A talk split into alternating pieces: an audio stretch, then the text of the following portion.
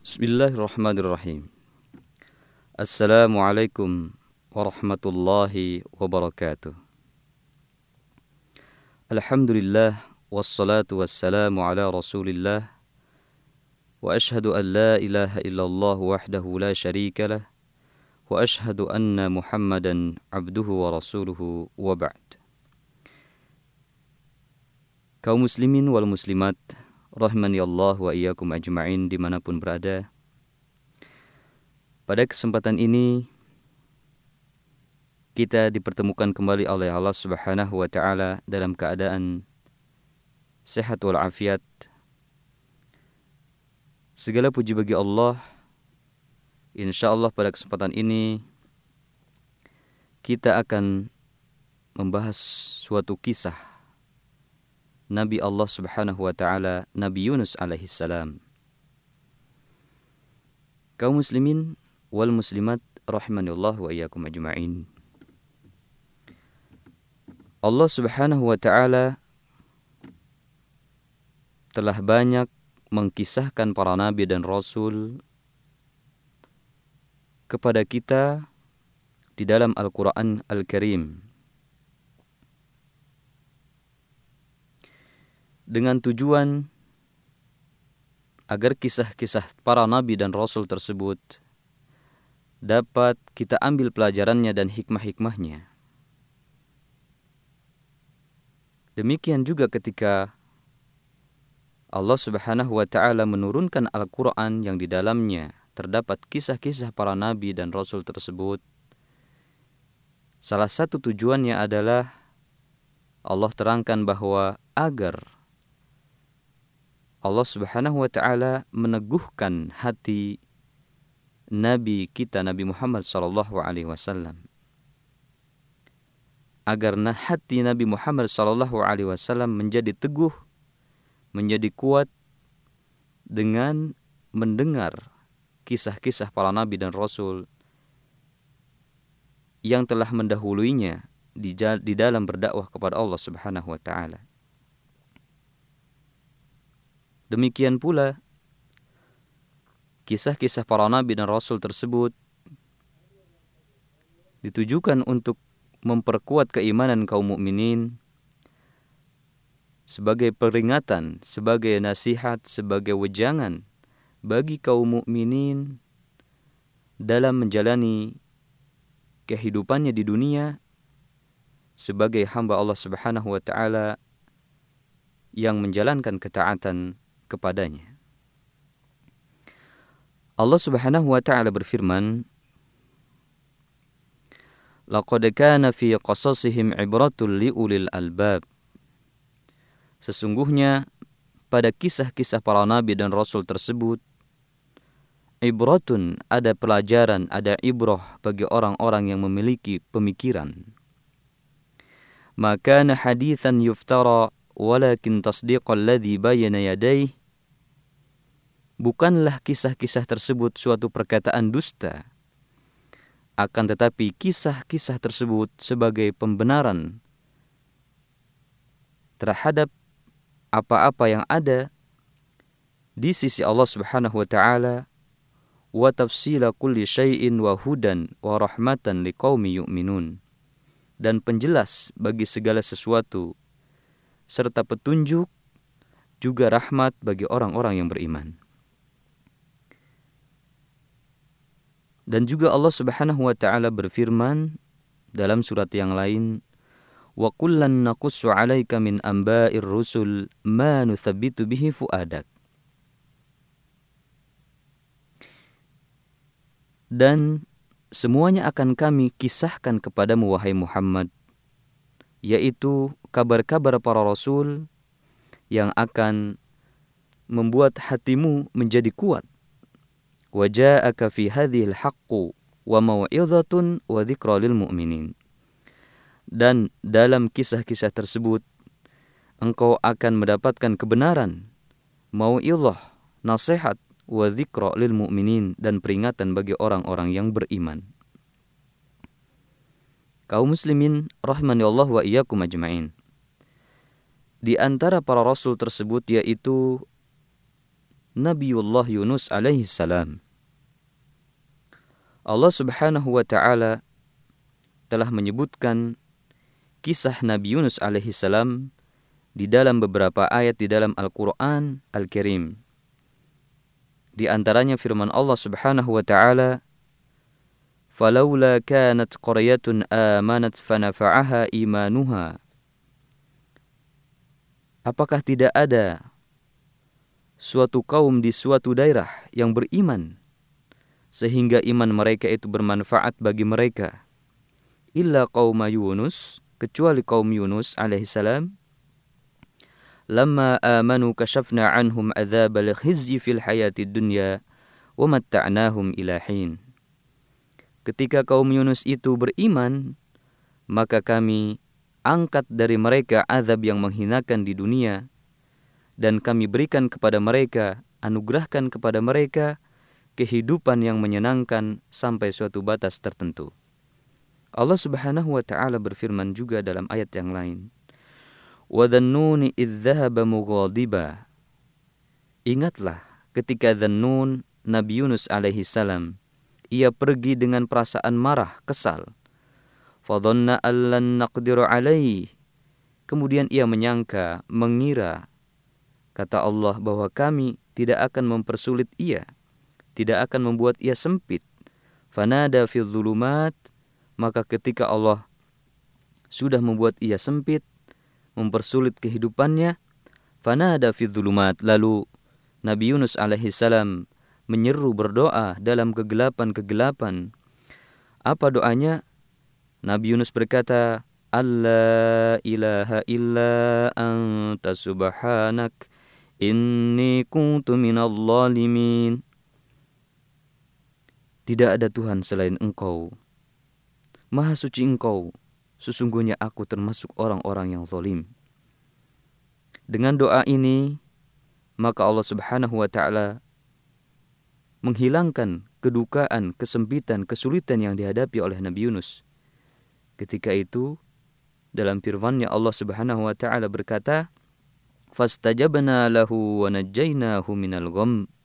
Maka kami pun menjawab doanya dan kami selamatkan ia dari kedukaan.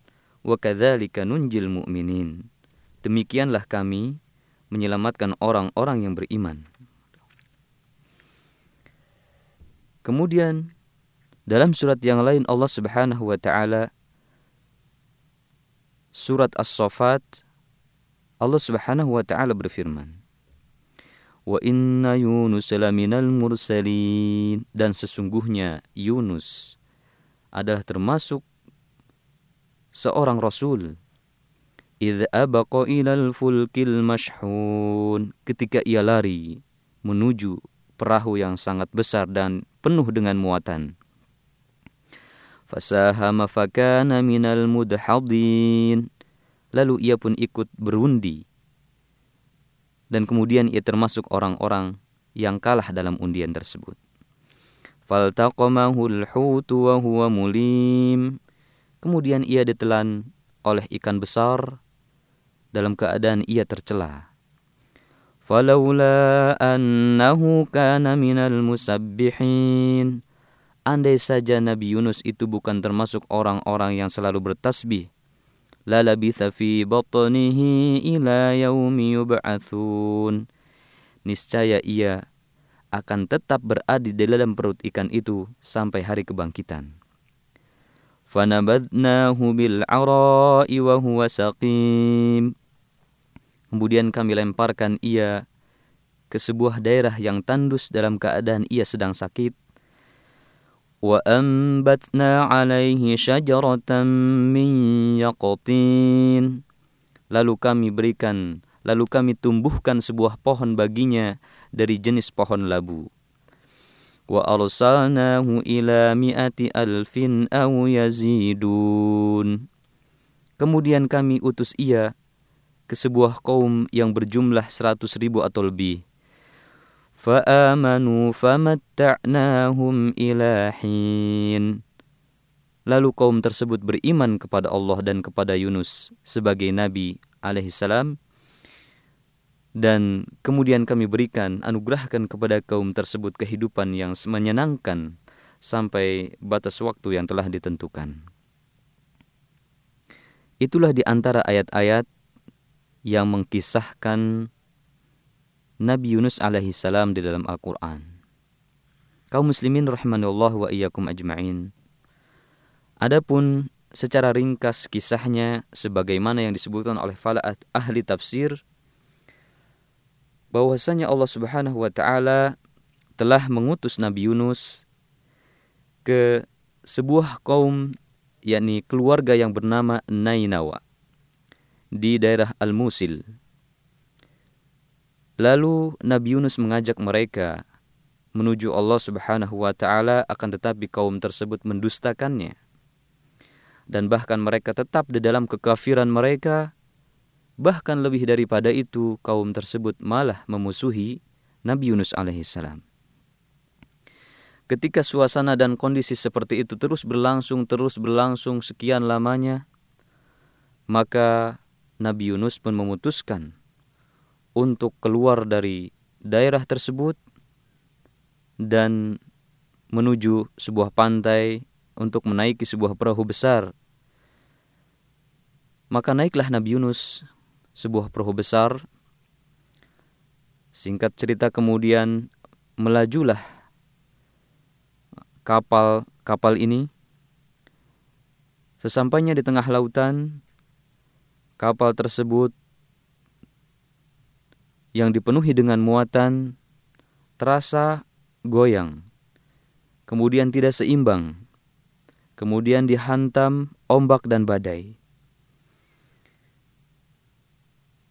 Bahkan hampir-hampir kapal tersebut akan tenggelam. Maka penumpang kapal tersebut pun bermusyawarah satu sama lain mencari solusi bagaimana mereka agar selamat dari dari uh, ombak yang ada dari mereka agar selamat agar tidak tenggelam mereka pun bermusyawarah untuk mengundi siapa saja yang keluar undiannya maka ia harus terjun bebas ke lautan lepas. Maka mereka pun sepakat untuk melakukan undian. Terjadi, eh, kemudian diundilah di antara mereka. Setelah diundi, keluar nama tersebut dan yang keluar adalah nama Nabi Yunus alaihissalam. Lalu mereka tidak menginginkan Nabi Yunus alaihissalam untuk keluar atau terjun ke lautan. Maka mereka pun sepakat untuk mengulangi undian tersebut. Diulangilah undian tersebut kedua kalinya. Qadar Allah, nama yang keluar kemudian Nabi Yunus kembali, tertulis Nabi Yunus alaihissalam. Untuk kedua kalinya, hampir saja Nabi Yunus terjun menerjukan diri ke laut, ia sudah membuka pakaiannya, akan tetapi para penumpang tidak tega dan tidak merelakan Nabi Yunus untuk terjun ke lautan. Maka mereka pun kemudian mencepakati untuk mengulang kembali undian tersebut ketiga kalinya. Kemudian undian tersebut diulang lagi ketiga kalinya. Qadarullah. Nama yang keluar kemudian lagi-lagi Nabi Yunus alaihissalam. Kemudian apa yang terjadi? Mereka pun menyerah dengan kejadian seperti ini yang berulang-ulang dan Nabi Yunus pun alaihissalam menyadari dan menyerahkan dirinya uh, takdir ini kepada Allah Subhanahu wa taala. Menyerahkan diri tak menyerahkan takdir ini kepada Allah Subhanahu wa taala. Lalu pada akhirnya ia pun terjun ke lautan lepas. Kemudian Allah Subhanahu wa taala mengutus seekor ikan besar lalu menelan Nabi Yunus alaihissalam dan Allah memerintahkan kepada ikan besar itu untuk tidak memakan dagingnya dan untuk tidak menghancurkan tulang-tulangnya. Karena itu Nabi Yunus itu bukan makanan baginya. Lalu ikan besar itu pun membawa Nabi Yunus berkeliling lautan. Ketika Nabi Yunus Shallallahu Alaihi Wasallam tersadar ia berada di dalam perut ikan yang besar, ia kemudian mengira bahwa ia telah meninggal. Lalu ia pun menggerakkan anggota badannya. Ia gerakan ternyata bergerak. Ternyata bergerak. Lalu ia pun bergembira. Karena gembiranya ia bersyukur kepada Allah, bersujud kepada Allah. Bersujud kepada Allah. Lalu ia berkata, Ya Rabb, wahai Rabb, ittakhadtu laka masjidah. Aku telah mengambil masjid di dalam perut ini yang tidak pernah dilakukan oleh seorang pun dari hambamu. Lalu Kemudian Allah Subhanahu wa taala memerintahkan ikan besar itu untuk memuntahkan Nabi Yunus alaihi salam. Maka ikan itu pun memuntahkan Nabi Yunus di pantai di sebuah tempat uh, yang kosong. Tidak ada satu penduduk pun yang tidak ada tanaman, tidak ada tumbuhan di dalamnya di, di sana. Tidak ada orang yang bisa dimintai tolong oleh Nabi Yunus. Tidak ada makanan yang bisa dimakan oleh Nabi Yunus. Dan ketika itu Nabi Yunus keluar dari ikan, dari perut ikan, seolah-olah ia seperti anak burung yang baru menetas dari dari dari telurnya. Kemudian Allah Subhanahu wa taala dengan kelembutannya dan kasih sayangnya menumbuhkan satu pohon bagi Nabi Yunus di daerah tersebut dan pohon itu terasa dingin baginya. Sehingga uh, kemudian Nabi Yunus bisa berteduh di balik pohon tersebut dan bisa memakan dari buah-buahan yang dari pohon tersebut. Kemudian Allah Subhanahu wa taala mengutusnya kembali ke sebuah kaum yang lain yang mana kaum itu disebutkan berjumlah seratus ribu lebih. Dan kemudian kaum itu pun beriman kepada Allah dan kepada risalah Nabi Yunus alaihi salam. Lalu Allah pun subhanahu wa ta'ala menganugerahkan kepada kaum tersebut kehidupan yang membahagiakan sampai batas waktu tertentu dan diangkat dari mereka musibah-musibah dan keburukan atas keimanan mereka kepada Allah dan kepada Nabi Yunus alaihissalam. Kaum muslimin rahmanallah wa iyyakum ajma'in. Itulah sekilas dari kisah Nabi Yunus alaihissalam. Marilah kita mengambil pelajaran dari kisah Nabi Yunus alaihissalam ini karena sebagaimana kita sebutkan di awal bahwa Allah Subhanahu wa taala menyebutkan kisah para nabi di dalam Al-Qur'an ini adalah untuk dijadikan ibrah. Wa inna fi qasasihim la ibratun li ulil albab. Pelajaran yang pertama bahwa jalan keluar selalu bersamaan dengan kesulitan. Bahwasanya kesulitan selalu kemudian datang kemudahan. Ditegaskan Allah Subhanahu wa taala dalam firman-Nya, "Wa dhannuni mughadiban fa dhanna naqdiru alaihi." Dan ingatlah ketika Zannun Nabi Yunus pergi dengan keadaan marah. Dan ia mengira bahwa kami kata Allah tidak akan menyempitkan kehidupannya. Fanada fi dhulumat. Lalu ia menyeru berdoa dalam kegelapan tersebut alla ilaha illa anta subhanaka inni kuntu minal zalimin. Tidak ada Tuhan yang berhak disembah selain Engkau wahai Allah. Maha suci Engkau sesungguhnya aku termasuk orang yang zalim. Fastajabna lahu wa najjaynahu minal gham. Inilah jawaban Allah dari doa Nabi Yunus yang tadi. Kata Allah, maka kami pun menjawab doanya dan kami menyelamatkannya dari kedukaan. Wa nunjil mu'minin. Dan demikianlah kami menyelamatkan orang-orang yang beriman. Para mufassirun, ahli tafsir menafsirkan kegelapan-kegelapan tersebut yaitu tiga kegelapan. Yang pertama, kegelapan lautan, yang kedua kegelapan malam, dan yang ketiga adalah kegelapan perut ikan, di dalam perut ikan. Allah Subhanahu wa taala juga menegaskan dalam surat yang sering kita hafal dan sangat kita hafal, fa inna ma'al usri yusra, inna ma'al usri yusra. Sungguhnya bersama kesusahan itu ada kemudahan, sesungguhnya bersama kesulitan itu ada kemudahan. Dan seorang syair berkata, yadhiku fata dhar'a. Betapa banyak musibah yang menimpa menimpa seorang apa? Menimpa seorang pemuda seolah-olah itu uh, menjadi suatu hal yang menyempitkan baginya. Wa indallahi minhal makhraju. Dan sesungguhnya solusi itu ada dari sisi Allah. Dhaqat falamma istahkamat halaqatuha. Ketika lingkaran musibah itu menimpanya dan mempersempit hidupnya furijat wa kana yadhunnuha la tufraju lalu musibah itu pun dihilangkan darinya dan seseorang itu menyangka seolah-olah dia belum keluar belum keluar dari musibah tersebut pelajaran yang kedua bahwa ketakwaan kepada Allah Subhanahu wa taala merupakan sebab keberhasilan, sebab kesuksesan bagi seorang hamba di dunia dan akhirat.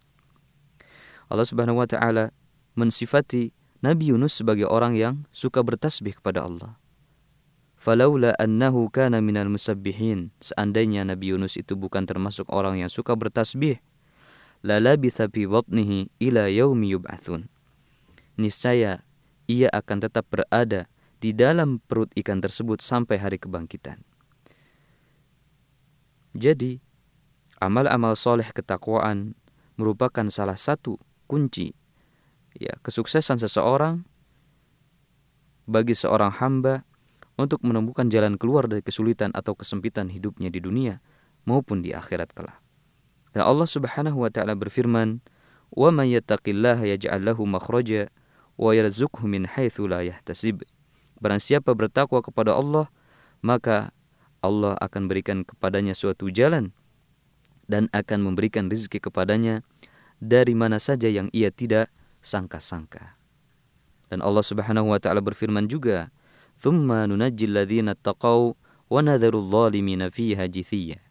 Kemudian kami menyelamatkan orang-orang yang bertakwa dan membiarkan orang-orang zalim di dalam api neraka itu dalam keadaan berlutut. Pelajaran yang ketiga yaitu bahwa Allah Subhanahu wa taala selalu mengijabah menjawab doa orang-orang yang beriman. Ketika Nabi Yunus sallallahu alaihi salatu wasalam, ketika Nabi Yunus alaihi salam ia berdoa kepada Allah, mengadu kepada Allah, kembali kepada Allah, berserah diri kepada Allah, maka ketika itu pun Allah Subhanahu wa taala menghilangkan darinya kesedihan, kesempitan, kesulitan yang menimpanya ketika itu. Allah Subhanahu wa taala berfirman, "Fastajabna lahu wa najjaynahu minal ghammi mu'minin." Maka kami jawab baginya doanya, kemudian kami menyelamatkannya dia dari dari kedukaan. Demikianlah kami akan nunji. Nunji ini fi'il mudhari. Demikianlah seperti itulah kami akan menyelamatkan orang-orang yang beriman, yakni berdoa kepada Allah, berserah diri kepada Allah. Allah Subhanahu wa taala juga menegaskan bagaimana bahwa solusi solusi kehidupan adalah di tangan Allah Subhanahu wa taala.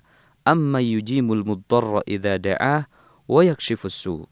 Siapakah yang yang dapat menjawab doa orang yang dalam kesempitan ketika orang tersebut berdoa kepada Allah dan menghilangkan keburukan darinya. Tentu tiada lain adalah Allah Subhanahu wa taala yang hanya bisa memberikan jalan keluar bagi seorang hamba dari kesempitan hidupnya di dunia dan akhirat. Rasulullah Shallallahu alaihi wasallam bersabda dalam hadis Sa'id ibnu Abi Waqqas yang diriwayatkan oleh Imam At-Tirmidzi dalam sunannya Rasulullah Shallallahu alaihi wasallam bersabda da'watu dhinnuni idda'a wa huwa fi batnil hut. Ingatlah dakwah doa Zinnun Nabi Yunus ketika ia berdoa di dalam perut ikan yaitu la ilaha illa anta subhanaka inni kuntu minal zalimin tidak ada Tuhan yang berhak disembah selain Engkau. Maha suci Engkau, sesungguhnya aku termasuk orang-orang yang zalim. Nabi SAW berkata, فَإِنَّهُ لَمْ يَدْعُ بِهَا رَجُلٌ مُسْلِمٌ فِي شَيْءٍ قَطْ إِلَّا اسْتَجَابَ اللَّهُ لَهُ Sungguhnya tidak ada seorang muslim pun berdoa dengan doa tersebut dalam suatu hal apapun melainkan Allah Subhanahu wa taala akan mengijabah doanya tersebut. Yang keempat, Pelajaran yang keempat yang bisa kita ambil dari kisah Nabi Yunus alaihissalam adalah bahwa Allah Subhanahu wa taala Maha lembut terhadap hambanya. Maha pengasih dan penyayang terhadap hambanya. Ketika Nabi Yunus dimuntahkan oleh ikan besar tersebut di suatu daerah yang tidak ada penduduk di sana untuk ia minta tolong. Tidak ada tumbuhan dan makanan yang ia makan, sedangkan ia dalam keadaan sakit ketika itu, maka dengan kelembutan Allah dan kasih sayangnya Allah tumbuhkan bagi Nabi Yunus sebuah pohon dari jenis labu. Bin yaktin, jenis pohon dari labu. Para ulama mengatakan itu pohon labu yang mana pohon tersebut daunnya sangat banyak ya dan bisa eh, apa namanya tumbuh tinggi dan memiliki bayangan kalau tersengat tersinari matahari maka itu ada bayang-bayangnya dan di dalam bayang-bayang tersebut uh, Nabi Yunus alaihissalam berteduh. Juga pohon tersebut bisa dimakan buahnya dari mulai tumbuh buahnya sampai sampai matang baik mentah maupun ketika sudah sudah dimasak, baik mentah maupun maupun ketika sudah dimasak. Demikian pula cangkangnya dan bijinya pohon yaktin ini sangat bisa dimakan. Pelajaran yang kelima bahwa takdir Allah Subhanahu wa taala mutlak terjadi. Allah Subhanahu wa taala jika mentakdirkan sesuatu terhadap hambanya, maka takdir Allah itu pasti terjadi. Allah Subhanahu wa taala berfirman, "Innama amruhu idza arada syai'an an yaqula lahu kun fayakun." Sungguhnya perkara Allah Subhanahu wa taala jika Allah menghendaki sesuatu maka Allah hanya berkata kepada sesuatu tersebut, jadilah, maka sesuatu itu akan terjadi. Allah Subhanahu wa taala yang Maha Suci ketika memerintahkan kepada ikan besar untuk menelan Nabi Yunus alaihissalam, maka Allah memerintahkan kepada ikan tersebut untuk tidak memakan dagingnya dan tidak menghancurkan tulang-tulangnya. Itulah qadar Allah Subhanahu wa taala. Pelajaran yang keenam yaitu bahwasanya seorang mukmin bisa saja ya terkena musibah akibat perbuatan dosanya. Seorang mukmin bisa saja disiksa oleh Allah Subhanahu wa taala di dunia akibat perbuatan dosanya. Allah Subhanahu wa taala berfirman, "May ya'mal su'an yujza bihi." Barang siapa mengerjakan suatu perbuatan yang buruk, maka ia akan dibalas terhadap perbuatan buruknya tersebut. Dan Allah juga berfirman, "Wa ma asabakum min musibatin fabima kasabat aydikum wa ya'fu an katsir." Apa saja musibah yang menimpa kalian, maka itu disebabkan oleh perbuatan tangan-tangan kalian dan Allah memaafkan dari kalian hal-hal yang sangat banyak. Demikianlah kaum muslimin wal muslimat kisah Nabi Yunus alaihissalam yang kita dengarkan pada kesempatan ini Mudah-mudahan kisah beliau alaihi salatu wassalam dan pelajaran yang kita telah bacakan tadi menjambah menambah ketakwaan dan keimanan kita kepada Allah Subhanahu wa taala dan kepada firman-firmannya yang ada di dalam Al-Qur'anul Karim serta hadis-hadis Rasulullah sallallahu alaihi wasallam. Akhirul kalam, alhamdulillah rabbil alamin, wasallam ala nabiyyina Muhammadin وعلى آله وصحبه أجمعين. والسلام عليكم ورحمة الله وبركاته.